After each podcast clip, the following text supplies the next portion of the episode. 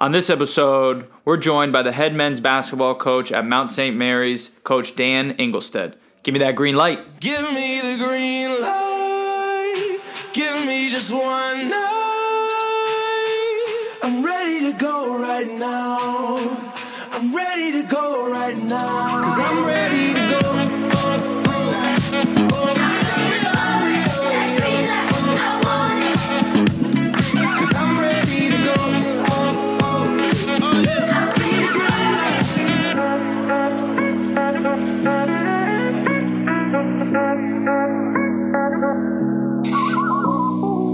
All right, we are now joined by the head men's basketball coach at Mount St. Mary's, Coach Dan Engelstad. Coach, really appreciate you coming on, man. I know you just got out of practice, so thank you for taking the time.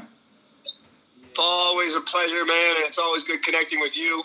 Uh, dating back to our days in the uh, Holy Cross dorm rooms at Yep. summer camp. Yep. And uh, no, I appreciate you having me on. It's always good to catch up. Yeah, absolutely. Appreciate you coming on. Those were uh, those are some fun times. That is for sure. I, I look back fondly on those times. I would trade. Uh, I would go back in a heartbeat. So um, before we kind of get into all the nitty gritty, I want to give you the opportunity to. Um, you know, tell the people for for the people who don't know, like starting all the way back um, at St. Mary's College, where you are the all-time assist leader there at the school. So I feel like point guards and all-time assist leaders make good head coaches, and you're proving that. But um, talk about your start, how you got into college coaching, and, and why you got into college coaching. So we date back to the days where I, I played. Uh, I, I started falling in love. I had a great coach. Um, we had a Brock Cantro was his name, and he um, came from Miami at the time. He was Tulane, so he had a D1 background, and um, he took over at St. Mary's, and you could just tell how smart he was and how much he knew about the game. So it really kind of intrigued me because I, I played high school basketball. Um, I had a, I enjoyed my high school basketball career tr- tremendously, lot of freedom, um, but there was just such a different to it, and um, it kind of piqued my interest of, of just like how much um, you know you can learn from this game of basketball, and um, I, I- I really started giving back to my high school during that time. I, I coached the summer league there, and um, really enjoyed that, and you know, looking back now, I don't think I taught them a whole lot, but just you know, had fun connecting with with young men, and, and, and just knew that I wanted to be around um, the game.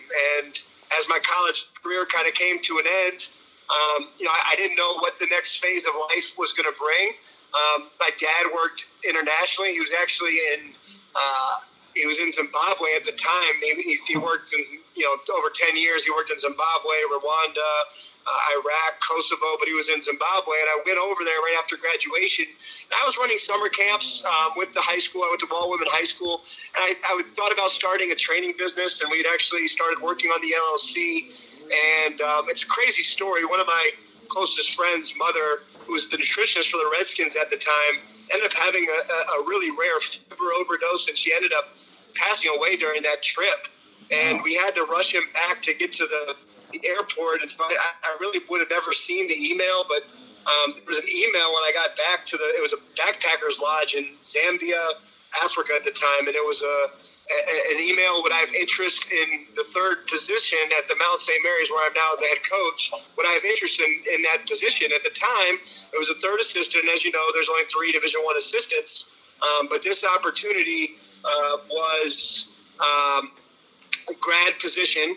Uh, only paid five thousand dollars, and so that's why I had the opportunity. I had no experience, and uh, Milan Brown, who was uh, you know is my mentor and, and guy and, and man that I worked for for six years, you know, gave me an opportunity. It took him to hire me, but you know that was a, an amazing um, opportunity for you know any young coach to you know get on the sideline. I didn't know what I was doing. I was just trying to figure it out and um, trying to add value where I could. And that first year in the business was the year that we ended up going to the NCAA tournament. Um, so I was very fortunate. We, it was, we, we ended up playing Carolina in the first round. That's with Hansbrough, Lawson, Ellington. And I remember sitting at half court and, and Roy Williams coming up to me, and I'm 22 years old at the time. And you know, coming up and saying, "Hey, hey, coach, like you guys are doing a great job," and I, I, I was just like, I don't know what to say to him at the time. I said, "Yeah, coach, you, you guys too, man." You guys, you, and, uh, you know, it was one of those, just like, wow, like I, I, this is pretty, pretty neat. So unfortunately, you don't get the NCAA tournament every year, and found that out the, the hard way. We had some lost the championship the next couple of years and had a good run at the Mount. And coach got the Holy Cross job and um, brought me with him there. So that was my time as a Division One assistant. And um, you know, so very fortunate and thankful for for him. Uh, you know, giving me that opportunity. So, you know, obviously you have a pretty unique um, story and how you got in. My question would be nowadays, what would you recommend to guys thinking about getting into college hoops? You know, how, how has the path changed and, and where would you say to a 18, 19 year old, 20 year old kid what to do?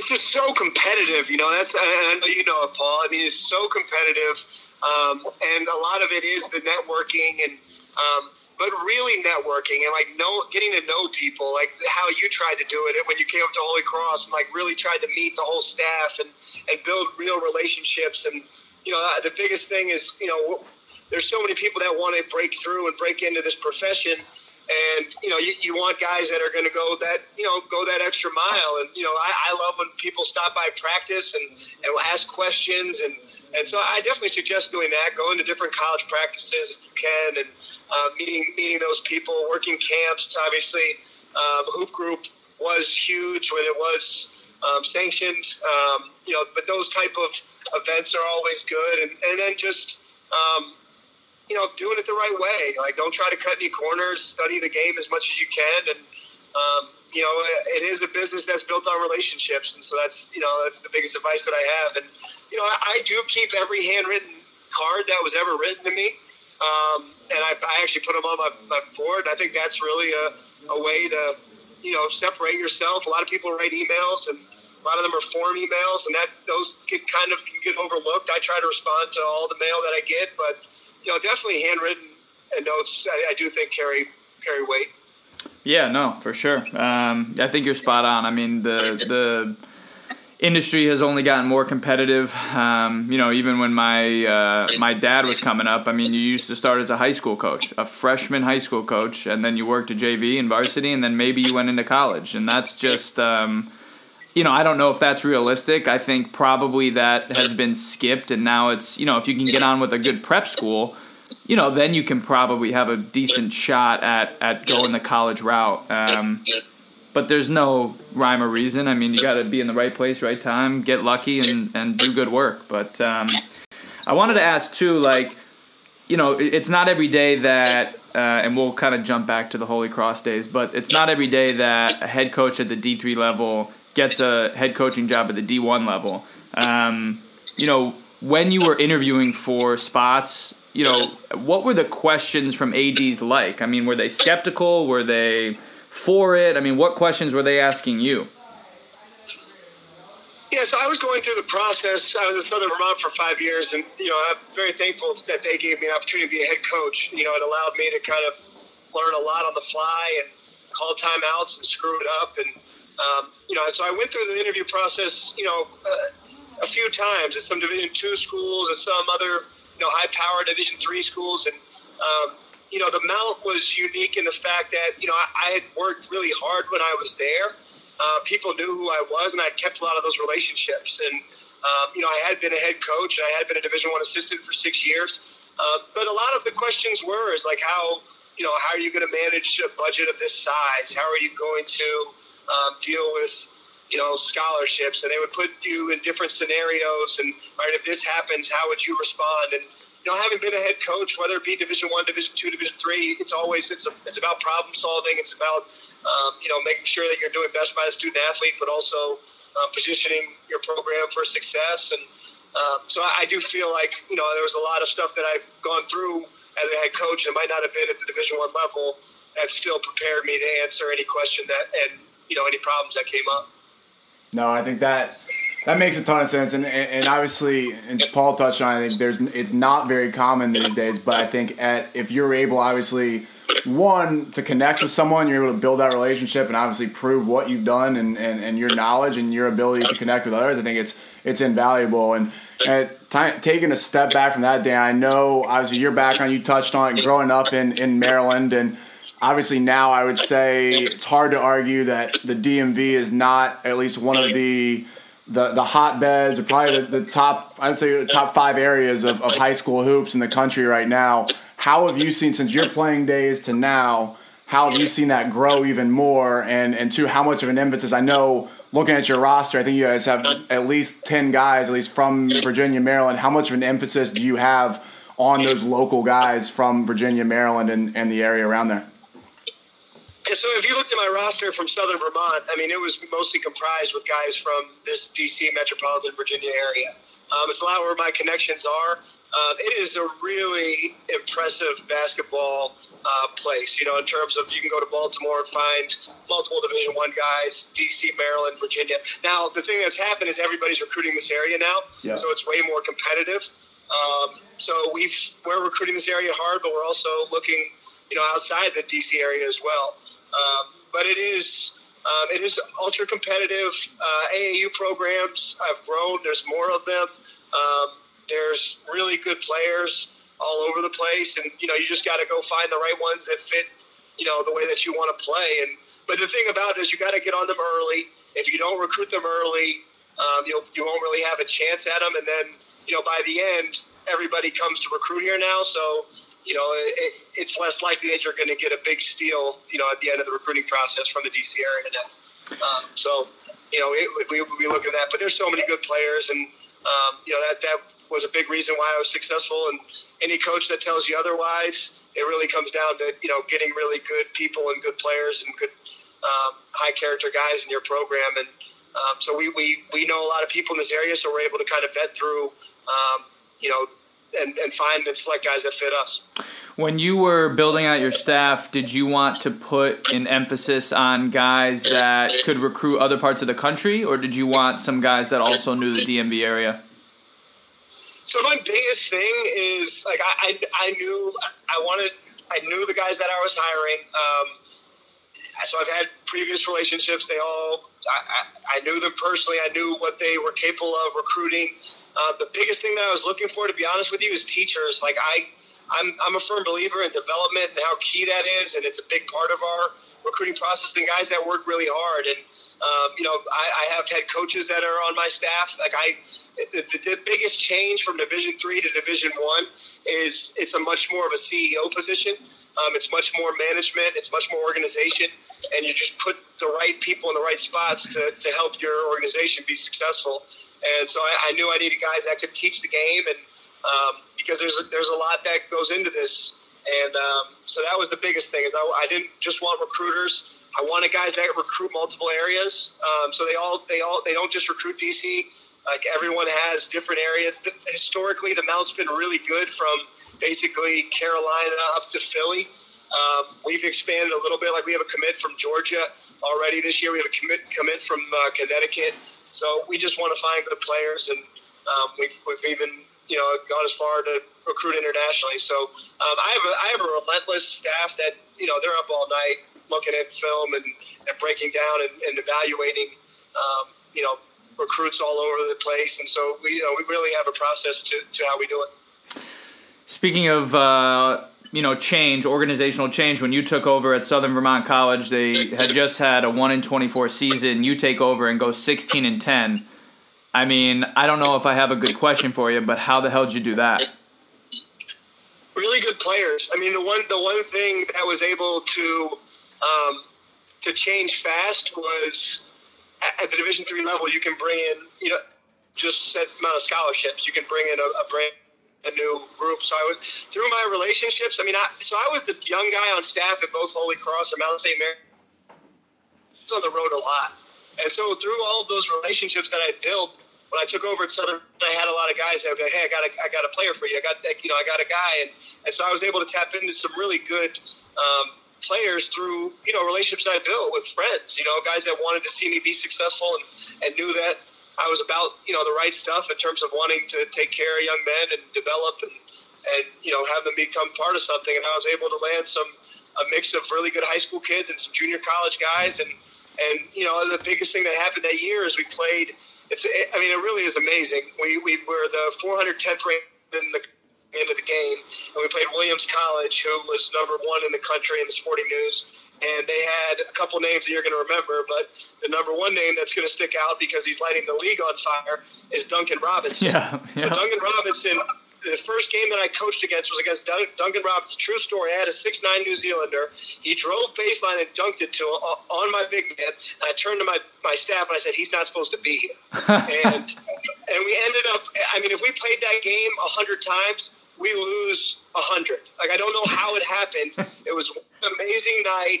We probably were a 30% three point shooting team of the year. We shot like 67, and we beat that Williams team that ended up losing a national championship with Duncan Robinson and, and all those players. And we won that game, and that just really created a quick buzz. And it, you know, it, it, it allowed us to, you know, our guys to believe in what I was trying to sell. And, and um, you know, so we were able to kind of hurry that process up a little bit faster. And and you know, the crazy part of that year too is is we beat Williams, who was number one in the country, and we lost to a team that had won one game that entire year that the same season.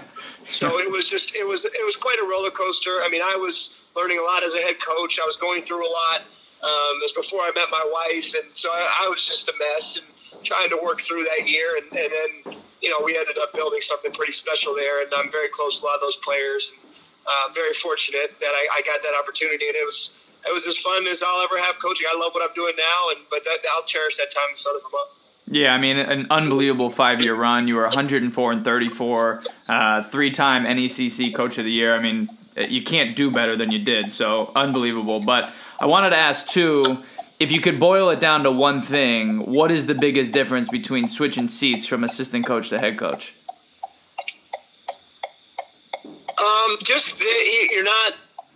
It's it's on you. You know, it's on you. Like every decision you make, like you know, it's it's your decision, and you got to stand by it. And um, I, I don't think you ever know if you're truly ready to be a head coach until you have that first meeting, and then all of a sudden, okay, this, these are my these are our guys. Like this is this is our team. This is what we're trying to build. And um, you know, I messed a lot of stuff up there, but I, I also learned. But the biggest thing was just like I, I felt prepared because I'd worked. You know, I felt I think with anything in life, like I'd worked really hard for Coach Brown and, and learned so much from him, and was excited to for the opportunity. And you know, you switch that seat, and you gotta you gotta figure it out, but um, you know, the fact that, you know, you, you work so hard and you're up all night watching film and you're, you, you feel like you're prepared. And, um, you know, so the biggest thing is just like, you know, decisions are yours and you got to live with them.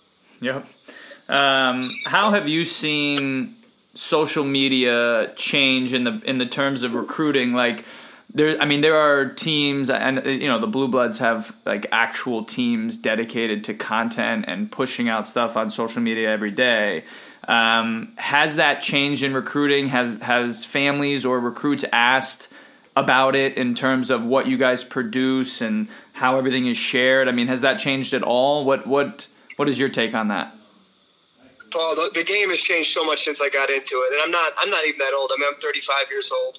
Um, so the biggest thing that has changed is that social media has created such a comparison game. So, like to, to start out, like I, I do think that social media is the cause of of basically all the transfers. I think that's what started it. Um, just because you know it's a different world now. Everyone's looking for affirmation. Um, it is such an important part of it too now. Um, you know, I, I'm as I said, I am 35, so I'm I'm on social media. Like I put some stuff out. I'm not like overly active on it. Um, you know, we, we have our director of operations is in charge of our content that he puts out. We want to put stuff out there, and it is really important um, for recruiting, and um, it's something that you know every program in the country uses now, and it's vital for you know getting young people to follow you and see what's happening. And uh, but it's just so up to the minute, and it's you know it, it does create this always looking at what else is out there. So you know that's. Uh, that's the different landscape that we're in. Like, you know, I, I inherited one of the youngest teams in all of America. Like, we, we didn't have a junior or senior on our roster last year, um, you know, because and that wasn't the case 10, 11 years. You know, everyone would stick it out, and you'd have three in a class, four in a class, three in a class, and now it's, you know, it's changed recruiting in that regard is that you, you know, there's just so much movement and, you know, we're trying to build it in a family dynamic, and you don't want anyone to go, but you also got to balance the classes. So that's that's the biggest challenge. And so, you know, I think there's really been um, a, a, big culture shift, and it's and it's impacted not just recruiting but also retention. Yep. No, I totally agree. Um, let's jump into this year's team. You're coming off a four-game win streak, so perfect time to do a podcast. You're sitting in third in the uh, Northeast Conference. Um, Before we actually before we jump in, what are your thoughts on Merrimack um, being so successful in their first year as D one?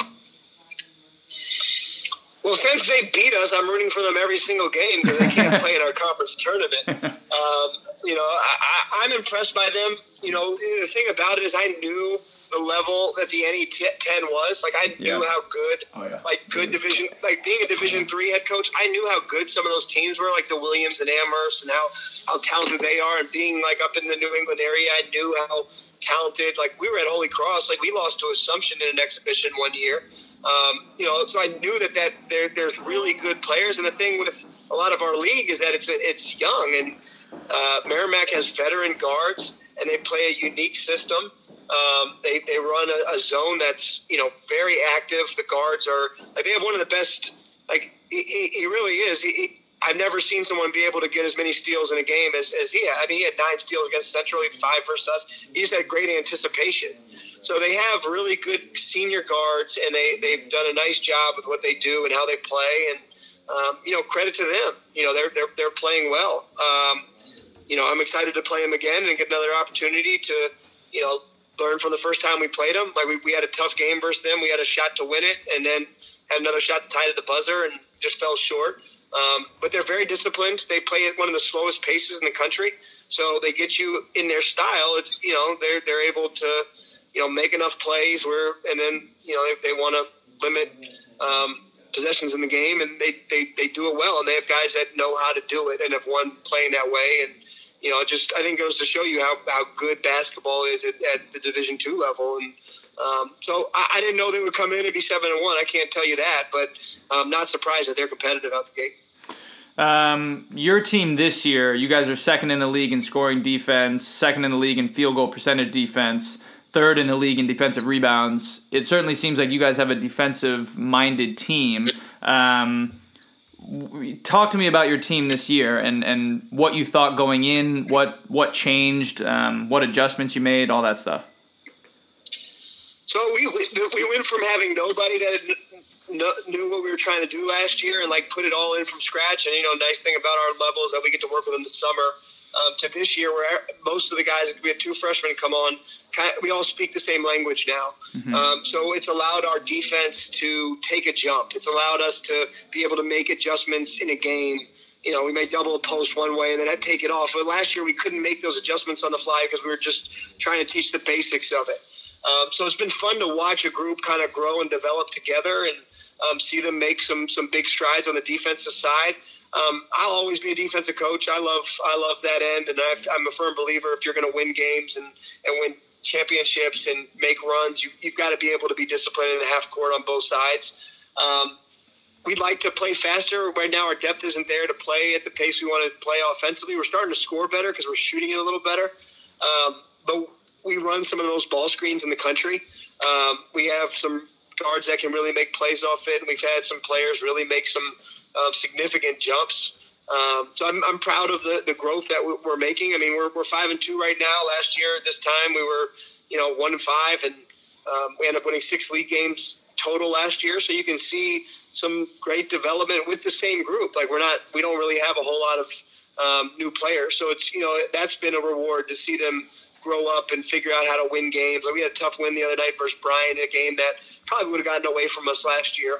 And we were able to find a way to, to pull it out, and, and we're gonna we're gonna rely on our defense. Coach Miller, um, Coach Matt Miller, who you know, Paul. Yep. Um, I, I think he's one of the best teachers um, I've ever been around. I learned from my staff. Like I said, I hired people and, and try to put them in a position. So Coach Matt oversees our defense. Coach Will does the offense, and Coach Xavier on staff does the special teams, and my director of ops does personnel. Because I'm a firm believer in um, you know giving ownership from them, and I believe in their ability to teach and coach the game. And I think it really allows us to focus on each um, part of it. And um, you know, Matt's done a great job of being an architect of a, a really good defense that I think is only going to get better with time.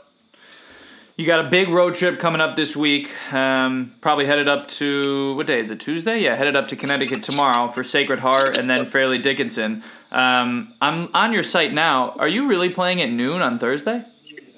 Yeah, I, yeah. To be honest with you, I wasn't thrilled about it, but it'll be. I think it'll be a pretty cool, unique environment. So it's elementary school day, so they got like Ah, thousands of kids coming in. Got it. So we we play uh, we play at noon. So um, you know, we'll, we'll, we'll, I don't care when we play. I'm just excited to, to get a chance to play again, and it'll be a Yeah. cool environment, and you know, hopefully, um, hopefully, come out and play well. And I've actually seen elementary school days when I was at Holy Cross. The women's always did it, the women's team, and the thing that was kind of cool about it is that the kids didn't know who they were rooting for. So I'm hopeful. I'm hopeful it kind of creates a neutral crowd, and we can kind of win them over. So Grab some fans. let's, Yeah. let's go. And last thing I'll ask you, and on that same topic, obviously we've talked to some other guys in NEC before, and it's unique scheduling in the sense that obviously you're playing Thursday, Saturdays, and obviously most of that scheduling it is. If yeah, if you're in, if you're playing Sacred Heart, you're most likely playing Fairleigh Dickinson. If you're playing one of the, the the Brooklyn teams, you're probably playing the other. How has that been an adjustment for your team in terms of scheduling things out, in terms of whether it be academics, whether it be scouting, whether it just be travel in general? How has that been adopting kind of the, the NEC schedule? Yeah, so I was in the league before, and you know, I, I we we've had people that are on staff and support here that that really helps with that and travel, and um, so they they do a really good job with that. You know, this is actually light compared to our non-conference. You know, part of being in the NEC is I have to go chase money for our department. So like you know, in our in our non-conference, like we flew out to Washington and we flew from there to Texas, and we you know, so we just had like crazy amounts of travel, and we were all Yep. over the place, and you know, to try to manage through that. I mean, it was basically two weeks one time where we didn't have class, so like monitoring study halls and just putting putting a, a system in place that allows our guys to you know be able to light the candle on both ends and able to still be student athletes. And our school does a really nice job of working with us, especially with missed exams and and, and stuff of that nature. But yeah, it was an adjustment for me. I mean, it was a lot more you know managing the time when you're when you're away and making sure you know you put your guys in a position to be successful in, in everything that we're doing here at the Mount. Awesome. Well, that's all we had, Coach. Before we go, we always want to give at least uh, a plug for social. Where can everybody uh, find you and, and obviously the Mount on social? Yeah, so uh, at Mount Hoops is uh, Instagram and uh, Twitter. Uh, for me, it's at Coach Dan MSM. Um, you know, I, I I'm just very fortunate, Paul. You know, I'm very fortunate to be in this position. As you know, I I, I've, I've, I, think my football coach said it best. I got a horseshoe in my butt, man. I got very fortunate, and we're just trying to trying to make the best of this, um, you know, amazing opportunity that we've been afforded. I, I love what we're doing here at the Mount, and, and can see us building something really great. And um, you know, this is a it's a fun time for us, and um, I- it's always great to connect with you, though, and I appreciate you having me on today. Yeah, absolutely. Always good to catch up. Good luck uh, on Thursday and Saturday. We'll be we'll be watching for uh, elementary school day and see how that crowd is. But um, really appreciate you coming on. Best of luck this week, and we'll talk soon. All right, guys, appreciate you. Lately I've been feeling like this what I've been working towards. If you ain't trying to be the boss, then tell me what you working for. Certain doors were closed, but now they opening up. Celebrating with some shots, maybe poke on a cup. Bulls, lust, rust, souls up next, and I got this. Crazy like Britney and the love so toxic. Got a wall up, I'm trying to infiltrate a conscience. Taking 12 shots like where the cops is. Come on.